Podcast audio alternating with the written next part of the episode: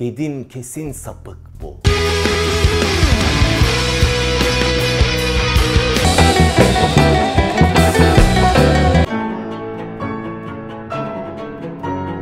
İçinde yarattığın boşluktan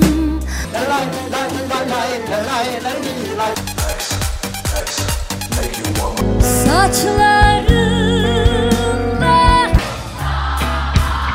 Mart ayında birden e, bütün ezberlerimiz bozuldu. Yani e, birçok konserimiz vardı, birçok planlanmış etkinliğimiz vardı.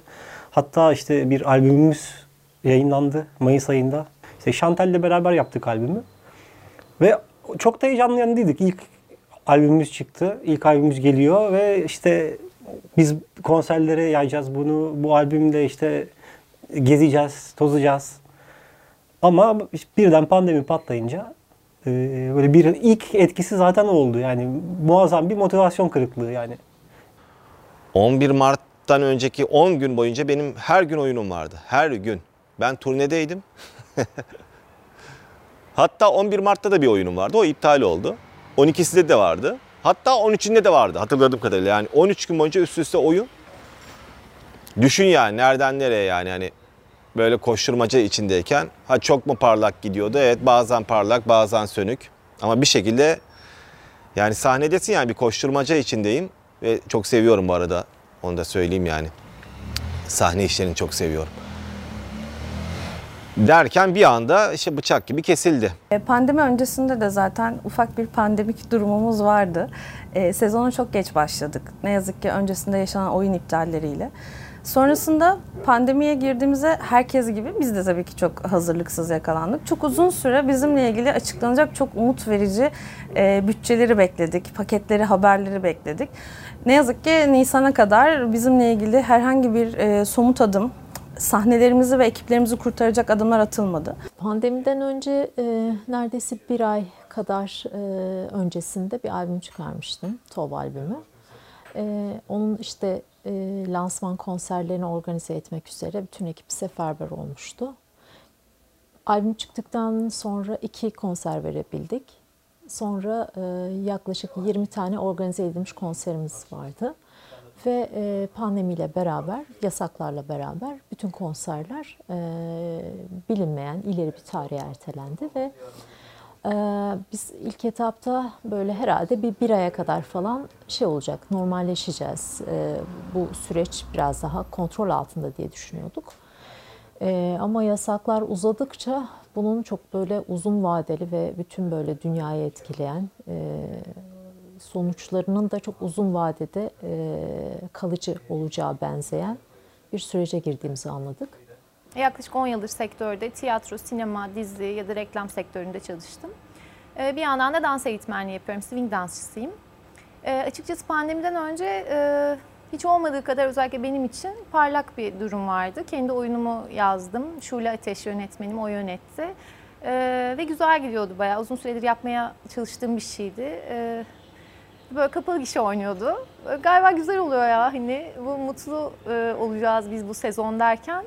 E, maalesef böyle bir şey oldu. Hatta e, Almanya'da Berlin Tiyatro Festivali'ne seçildi oyunumuz. Biletler alındı ve afişlerimiz yapıldı falan. Fakat gidemedik tabii ki. Şimdi ben geçen sene bir film çektim. Ee, güzel de bir film oldu. Kadrosu da şahane bir film işte. Ali Sürmeli, Gürkan Uygun, Çetin Altay, Fulde- Fulden Akyürek, e, Bilal Çatalçekiç vesaire gibi kadronun geniş olduğu muhteşem bir yol hikayesi oldu. Yapımcılığını, yönetmenliğini, senaristliğini ve oyunculuğunu yaptığım değişik bir iş oldu. Niye böyle bir şey yaptım onu da bilmiyorum ama iyi ki de yapmışım. 16 Mart'ta vizyona girecekti. Ben e, pardon 20 Mart'ta vizyona girecekti. Ben 16 Mart'ta erteleme aldım. Hala ertelenmiş bir şekilde olduğu gibi duruyor. E, doğal olarak e, borçlarım da onunla beraber duruyor. Kazanamadığım para da onunla beraber duruyor. Aslına bakarsan e, bir tek Netflix için Bir Başkadır diye bir dizi yaptık. Ondan sonra hiçbir iş yapmadım. Ve ondan beri duruyorum. Finansal olarak soruyorsan her şeyim duruyor. Eskiden ne varsa yani şu anda da o var. Nasıl oldu? Ee, dürüst olayım mı? Başta çok anlamadım. Hatta başta dinlendiğimi hissettim. Çünkü son 17 yıldır böyle yaşıyorum. Ama iş uzayınca bir, bir tık korkmaya başladım. E, mesleğimi unutmaya, e, psikolojimi nereye doğru yönelteceğimi çok fazla bilememeye, bir de tünelin ucundaki ışığı görememeye, bir de korku var. E, hasta olur muyum, yakınlarıma bir şey olur mu? Böyle aptal bir, aslında aptal hakiki bir paranoya olmaya başladı. E, bunu sağaltmak için çok uğraştım. Yani kaybetmemek için akıl selayetimi, korkumu abartmamak için.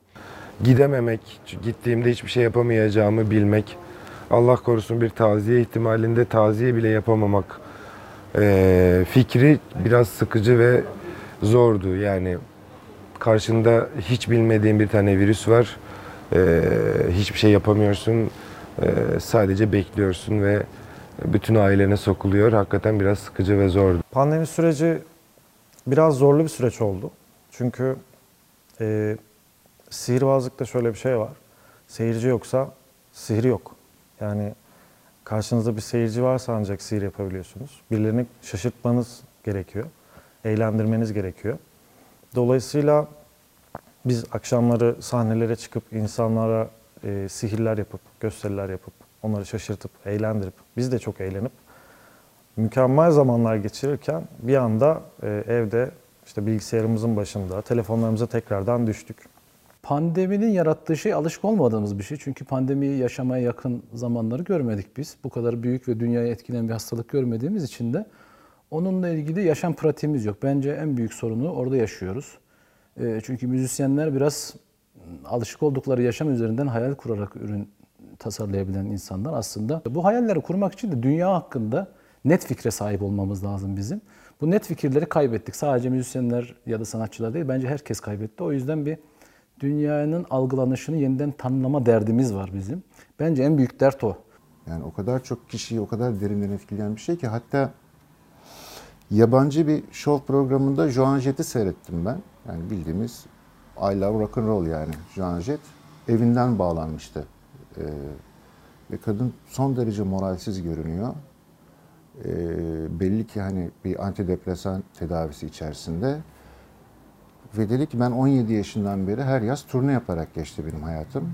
Ve ilk defa bu yaz ne yapacağımı bilmiyorum. Ee, kilolar kilo aldım veremiyorum. Evin içerisinde kendi kendimi yiyorum. Oturuyorum olmuyor, kalkıyorum olmuyor. Yani bir gün Jean Jett'te aynı sorunu aynı anda yaşayacağımı hiç tahmin etmezdim ama yani şu anda yani Yunanistan'daki müzisyen de aynı şeyi yaşıyor işte. Ee, Belçika'daki de yaşıyor. Sosyal devleti olanlar biraz daha rahat ediyorlar tabii. Pandemi Mart'ın son haftasında başladığında Türkiye yayıncılık sektörü 2017 ve 2018'de yaşadığı ağır krizlerden sonra kendisini toparlamaya başladığı bir dönemdeydi ve ilk 3 ay e, üretimde %32'ye %33'e yakın bir e, üretim fazlamız vardı bir önceki yıla göre. Tabii pandemiyle beraber e, bütün AVM'lerin kapanması, bütün kitap evlerinin kapanması ile beraber biz de yayıncılar birliği olarak yayıncılarla bir anket yaptık. Yani bu pandemide ne oluyor, neler yapıyorsunuz diye. E, bunu da yayınlamıştık Nisan sonlarında. Oradaki çıkan şey şuydu.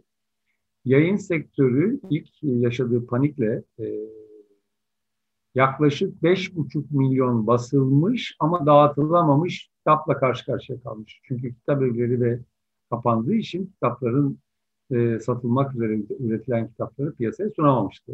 Ee, öncelikle şundan bahsedebiliriz. Ee, zaten 14 Mart itibariyle bir genelge çıkarıldı bildiğiniz gibi. O genelgeyle sinema salonları da kapatıldı ee, süreli olarak, belirli süreli olarak.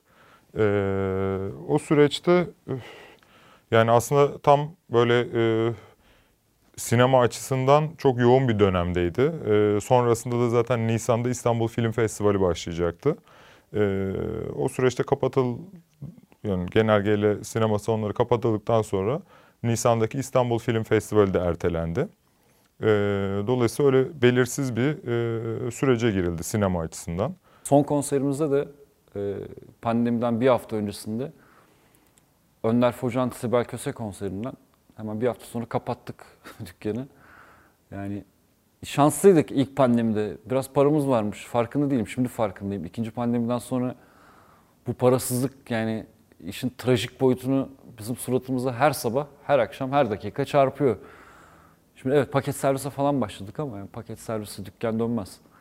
Hiçbir şey olmaz. Sadece böyle boşta kalmamak için, evde boş boş oturmamak için, evde duvarı izlememek için gelip burada çay kaynatıyoruz, kahve kaynatıyoruz falan. Çorba kaynatıyoruz.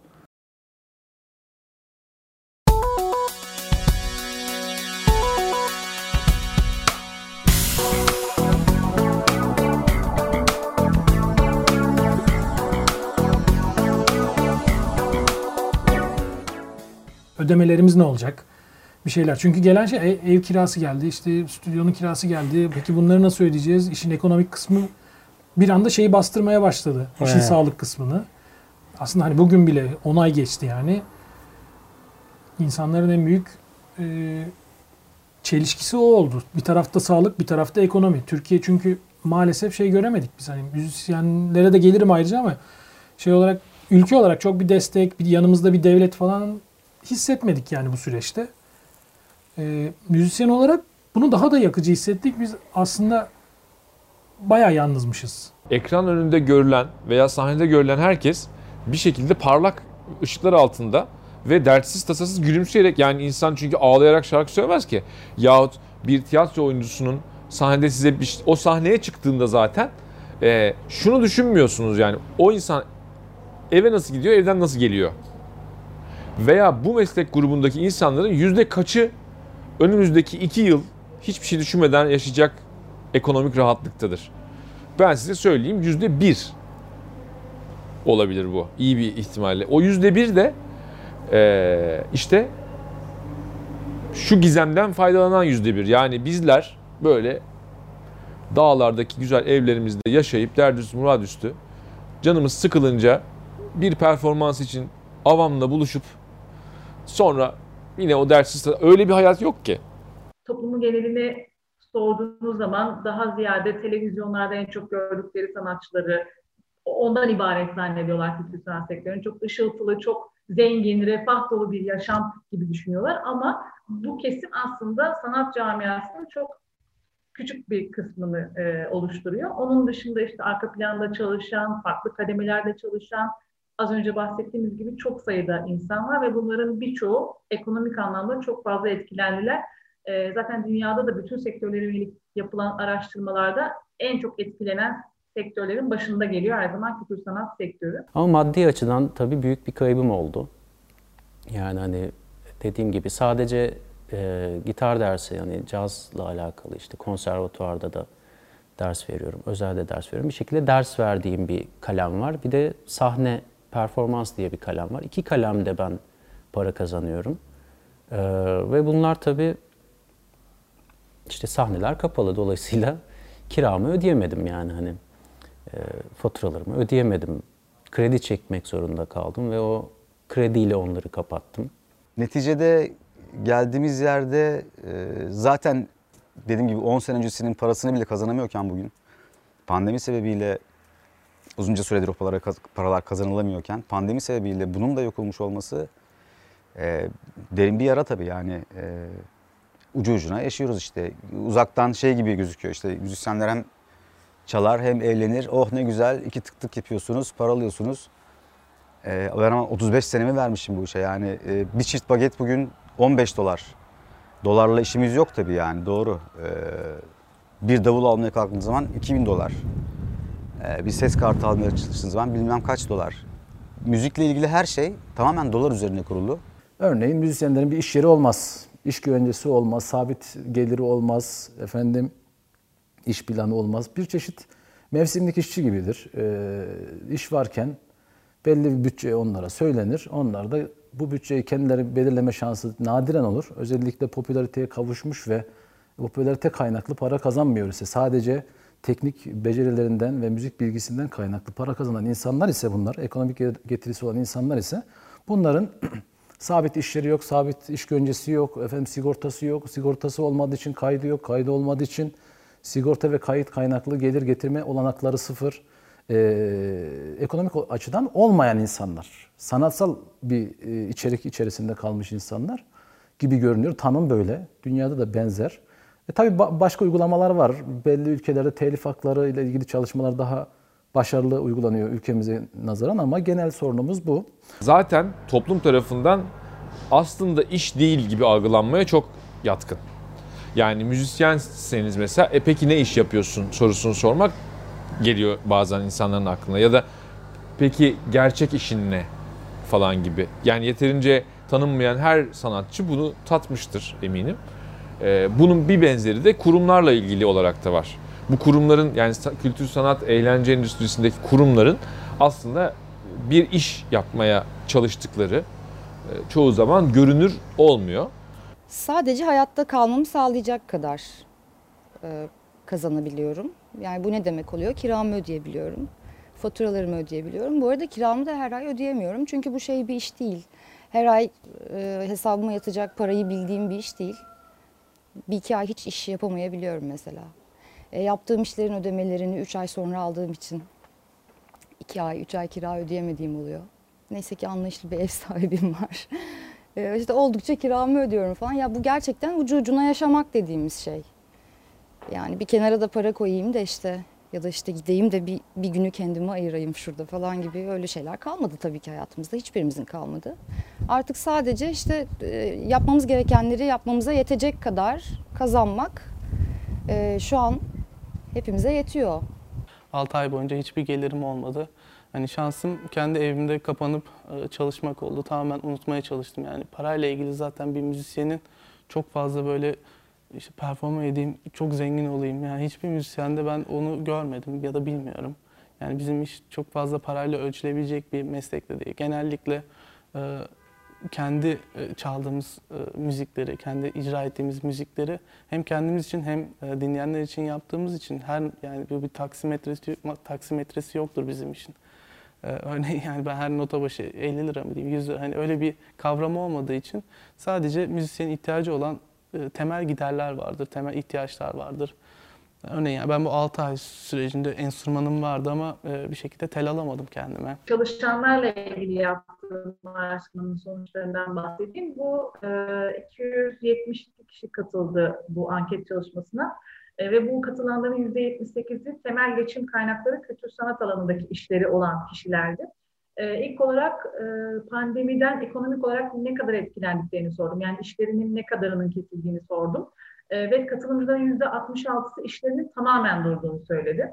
E, kısmen işlerinin durduğunu söyleyenlere de eklediğimiz zaman bu %94 e, gibi bir orana çıkıyor. Yani sadece %6'lık kesim işlerin pandemiden etkilenmedi dedi. Ve ikinci soru olarak da e, kendi imkanlarınızla herhangi bir finansal destek almadan pandemi koşullarına ne kadar tahammül edebilirsiniz, ne kadar e, dayanabilirsiniz diye sorduğumda da e, %54'lük bir kesim en fazla 3 ay, e, bunu %86'ya çıkardığımızda en fazla 1 yıl. Yani sadece %14'lük bir kesim e, bu katılımcılardan bir yıldan daha fazla kendi imkanlarımla da ayakta durabilirim dedi. Muhtemelen bunlar belki başka işi de olan e, veya işte yayıncılık sektöründe biraz daha fazla işler nispeten az etkilendiği için belki o alanda çalışan insanlar ama %86'lık kesim en fazla bir yıl desteksiz ayakta durabilirim e, demişlerdi. E, aylardır tabii sahneye çıkılmıyor. Ya birkaç tane oyun oynayabildik belki İstanbul'daki bazı tiyatrolar. Ama bunun dışında aylardır hiç kimse çalışmıyor. Ek işler bulmak zorunda kaldılar. Normalde de zaten e, tiyatrolarda çalışan oyuncular genelde ek işler yapmak zorunda kalırlar. Çünkü YMÜ'li çalışıyorlar. E, herhangi bir e, maaşlı çalışmalar, gelirleri yok. İşte bu dönem kayıt dışını çok duymuşuzdur. Kayıt dışı dediğimiz gruptayız. E, sigorta girişleri belki başka meslekler üzerinden yapılıyor ya da sigorta girişleri yok. Böyle olduğu zaman da pandemide acil destek paketlerinin hiçbirinden kimse faydalanamadı. Hani o bin liralar vardı ya o bin liraları bile hiçbir tiyatrocu alamadı. Ee, bu koşulların hiçbirine cevap veremediler. Ee, mesleğine devam edemeyenler var. Düzenli olarak artık başka bir yer yani garsonluk yapıyorlardı. Oralar da kapandı. YML çalışabilecekleri hiçbir yer yok. Ee, hiçbirimiz sahne alalım çünkü performans yaparak ancak sahneye o gün çıkarsak para kazanıyoruz. Yani dışarıdan görüldüğü gibi öyle müthiş işte evlerimiz, arabalarımız, büyük yatırımlarımız, birikimlerimiz yok bizim. Çünkü bunu yapabilmek için düzenli bir gelir olması gerekir. E, hiçbir zaman böyle değildi. Dolayısıyla apaçık kaldık yani. İşte pandemi her şeyi bitirdi abi. Yani bir olduk ama bütün oyuncular bütün müzisyenler şimdi işte devlet yardım edecek de bir sürü müzisyen arkadaşım var evinin kirasını ödeyemiyor. İstanbul'da Kadıköy'de her gün konuşuyorum. Ne yapıyorsun diyorum. Ya ödediği kira da şu anın koşulu 1500 lira nasıl ödeyeceğim diyor. Kaçıncı ayın ki birikmiş 1000 lirayı parayı verecek de o da müzisyen olduğunu ispat edecek. Ee, bir projenin içerisinde fikrini beyan edecek. O kabul olacak. Yüzlercesinin içinden hmm, okey al sana 1000 lira sonra ya o 1000 lirayla kirayı mı ödeyeyim onu mu yapayım bunu mu yapayım yani şikayet aradıktan sonra aynı şeyin içerisinde bitmez, tükenmez. Ya dünya problemi bu. Evet ama bitmez, tükenmez bir şey. O yüzden şu an e, ya bilmiyorum ben çözümü kendimce, kendi, kendi adıma her şeyden uzaklaşıp ya tabii ki çok şükür imkanım da el verdiği için kaçmakta buldum. Sahne sanatlarının yani fiziki olarak insana muhtaç olan fiziki olarak insanla karşı karşıya tiyatro ve müzik en aklıma ilk gelenler bunlar.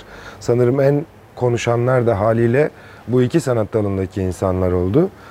Ee, hakikaten çok büyük zorluklar yaşadılar. Bu iktisadi zorluğun yanı sıra ben e, bazı müzisyen arkadaşlarımın gözünün ferinin so- solduğunu gördüm gerçekten. Çünkü müzik birinci anlamıyla e, karşıdaki reaksiyona muhtaç bir şey. Yani ve hele konser sanatçıları yani konser yapmayı seven, önemseyen, dolaşan e, müzisyenler gerçekten büyük büyük üzgünlükler yaşadılar. İktisadi olan çok devasa şeyin yanı sıra benim gördüğüm psikolojik olarak da çok büyük çöküntülere girdiler. Bazıları memleketine döndü, bazısı işte kuvveti ölçüsünde güneye Akdeniz'e gitti, küçük küçük işletmeler denediler. Bir arkadaşım bir kahvehane açtı ama o da sonradan yasaklandı, kapandı. Oraya yatırdığı sermaye de elinden gitmiş oldu. Çok zor durumda olan arkadaşlarımız var, çok zor durumda olan insanlar var. Ee, yani işte canlarına kıyan arkadaşlarımız oldu, tanıdıklarımız oldu, tanımadıklarımız oldu. Esasen korkunç bir dönemdeyiz. Ee, ama işte hep bir amamız var. Yani her şeye rağmen yaşamaya mecbursun yani. Yaşıyoruz. Hayal kırıklığı bile yaşayamayacağımız kadar ciddi bir durum olduğu için yani hakikaten 2. Dünya Savaşı gibi bir şey aslında yaşanan. Yani hayatlarımıza olan etkisine bakıldığı zaman. Şimdi niye Dünya Savaşı çıktı diye hayal kırıklığına uğrayamazsın. Çünkü o senden bağımsız bir şey yani şahsi alabileceğimiz bir şey değil. Dediğim gibi ilk başlarda bayağı bir şahsi aldım sanki benim kaderimle ilgili bir sorunmuş gibi. Ama o işte e, psikolojik gelgitlerden kaynaklandığını şimdi anlayabiliyorum. E, bir de açıkçası benden çok daha zor durumda olan arkadaşlar var.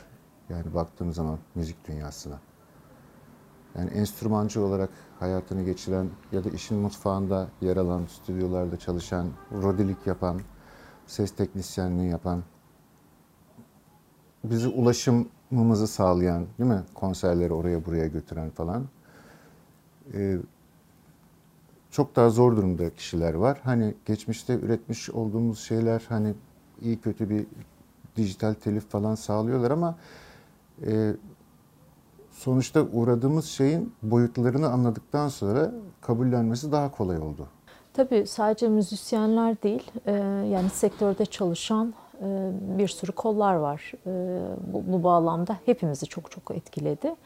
Yani ekipler işte e, rodisinden tutun ışıkçısına, sesçisine herkes şu anda durmuş durumda. Yani ekonomik anlamda işte çok böyle sıkıntıda olan, kirasını ödeyemeyen, enstrümanı satmak zorunda kalan, işte buradan gidip İstanbul'dan çıkıp İstanbul biraz daha merkezi konumda olduğu için sektör burada çok daha canlıydı. Ee, şimdi artık e, memleketlerine dönüyor insanlar, ailesinin yanına dönüyor. İşte orada kira ödemiyor çünkü bir şekilde buradaki bu, bu süreci olabildiğince az zararla atlatmaya çalışıyor. Ya da işte bizim yaptığımız işten çoğu insanın haberi yok. Hani bu iş nasıl dönüyor, şey dönüyor. Müzik okey. Hani bir şarkıcı var, arkada çalan müzisyenler var. Tamam. Hayat size güzel zaten. Hani eğleniyorsunuz, geziyorsunuz, tozuyorsunuz e, falan. Tamam güzel hayat bize güzel evet geziyoruz tozuyoruz ama hani bu iş nasıl ortaya çıkıyor? Bir sahne dediğiniz şeyde hani kimler görev alıyor? Sadece gördüğünüz 4-5 kişi değil. Arkada işte rodisinden tutun ışıkçısına, sesçisine, e, ne bileyim jeneratör kuranına, bizi taşıyan eden insanlar, işte oraya yemek sunanlar. Ya sadece müzisyenlerin de, müzik yapan insanların da zor bir durumu yok ki. O müziğin icra edildiği mekanlar, o mekanda çalışan insanlar, e, sahne arkasında çalışan ekip, e, ulaşımı sağlayan şoför gibi bir sürü insan şu anda müziğin durmasından ötürü işsiz durumda. Yani on binlerce insan demek bu. Etkiledi mi? Etkiledi. Bir sürü insan buradan ekmek yiyordu. Yani müzisyenler de ekmek yiyordu. Garsonlar, ben. Hepimiz buradan geçiniyorduk bir şekilde. 50'den fazla insan buradan para kazanıyordu. Şimdi düştüğümüz boşluğun trajedisini böyle anlatmaya ben herhangi bir kelime bulamıyorum. Hele hele bunların başında olan bir insan olarak, her şeyden sorumlu olan insan olarak çaresizliğin dibini yaşıyorum yani. yani devletten destek mi bekliyorsunuz? Böyle düzensiz, böyle adaletsiz bir toplumda, böyle bir çağda zaten beklemiyorum. Beklediğim bir şey değil ama hiç değilse şurada elektriğimi kesmesinler diye kapının önüne bakıyorum. Elektriği keserlerse ne yapacağım bilmiyorum yani. Çünkü Demek ki müzik endüstriniz, müzik sektörünüz ya da müzik pazarınız ona ne diyecekseniz daha büyük olmalıymış gibi görünüyor. Daha büyük olsaydı ne olurdu? Büyük ihtimalle bu pandemi öncesindeki dönemde daha sağlıklı işler yürür. Şimdi de biraz daha az zorluk çekiliyor olabilirdi. Çünkü çok gündelik, çok hesapsız, çok plansız, ucu ucuna fazla riskli her şey. Şu anda e, kayıt yaptığım stüdyoda mesela dinleyenler arka plandan bir inşaat sesi duyacaklar büyük ihtimalle. Çünkü yanımızda bir inşaat var. Yan taraftaki inşaat olması demek bir ses stüdyosu için o inşaat sürdüğü sürece orada çalışılamaz anlamına geliyor. Bu bizim için yaklaşık yani babacım İstanbul stüdyoları için 6-7 aydır daha da uzun bir zamandır saat 10 ile 18 18 arası çalışılamaz anlamına geliyor. Şimdi pandeminin bir döneminden itibaren de saat 21'den sonra sokağa çıkma yasağını eklediğiniz zaman yani bu denklemi mesela hiç şöyle çözemiyorsunuz. Ya olsun müzik çok güzel bir şey. Çok güzel bir şey müzik. Çok böyle bir şey yok. Yani bu günde 3 saat çalışamaz burası ve eğer iyi bir planlama yapmazsanız e, bu şekilde bütün işletmeler yok olmaya mahkum. Çoğunlukla da olan şey bu zaten.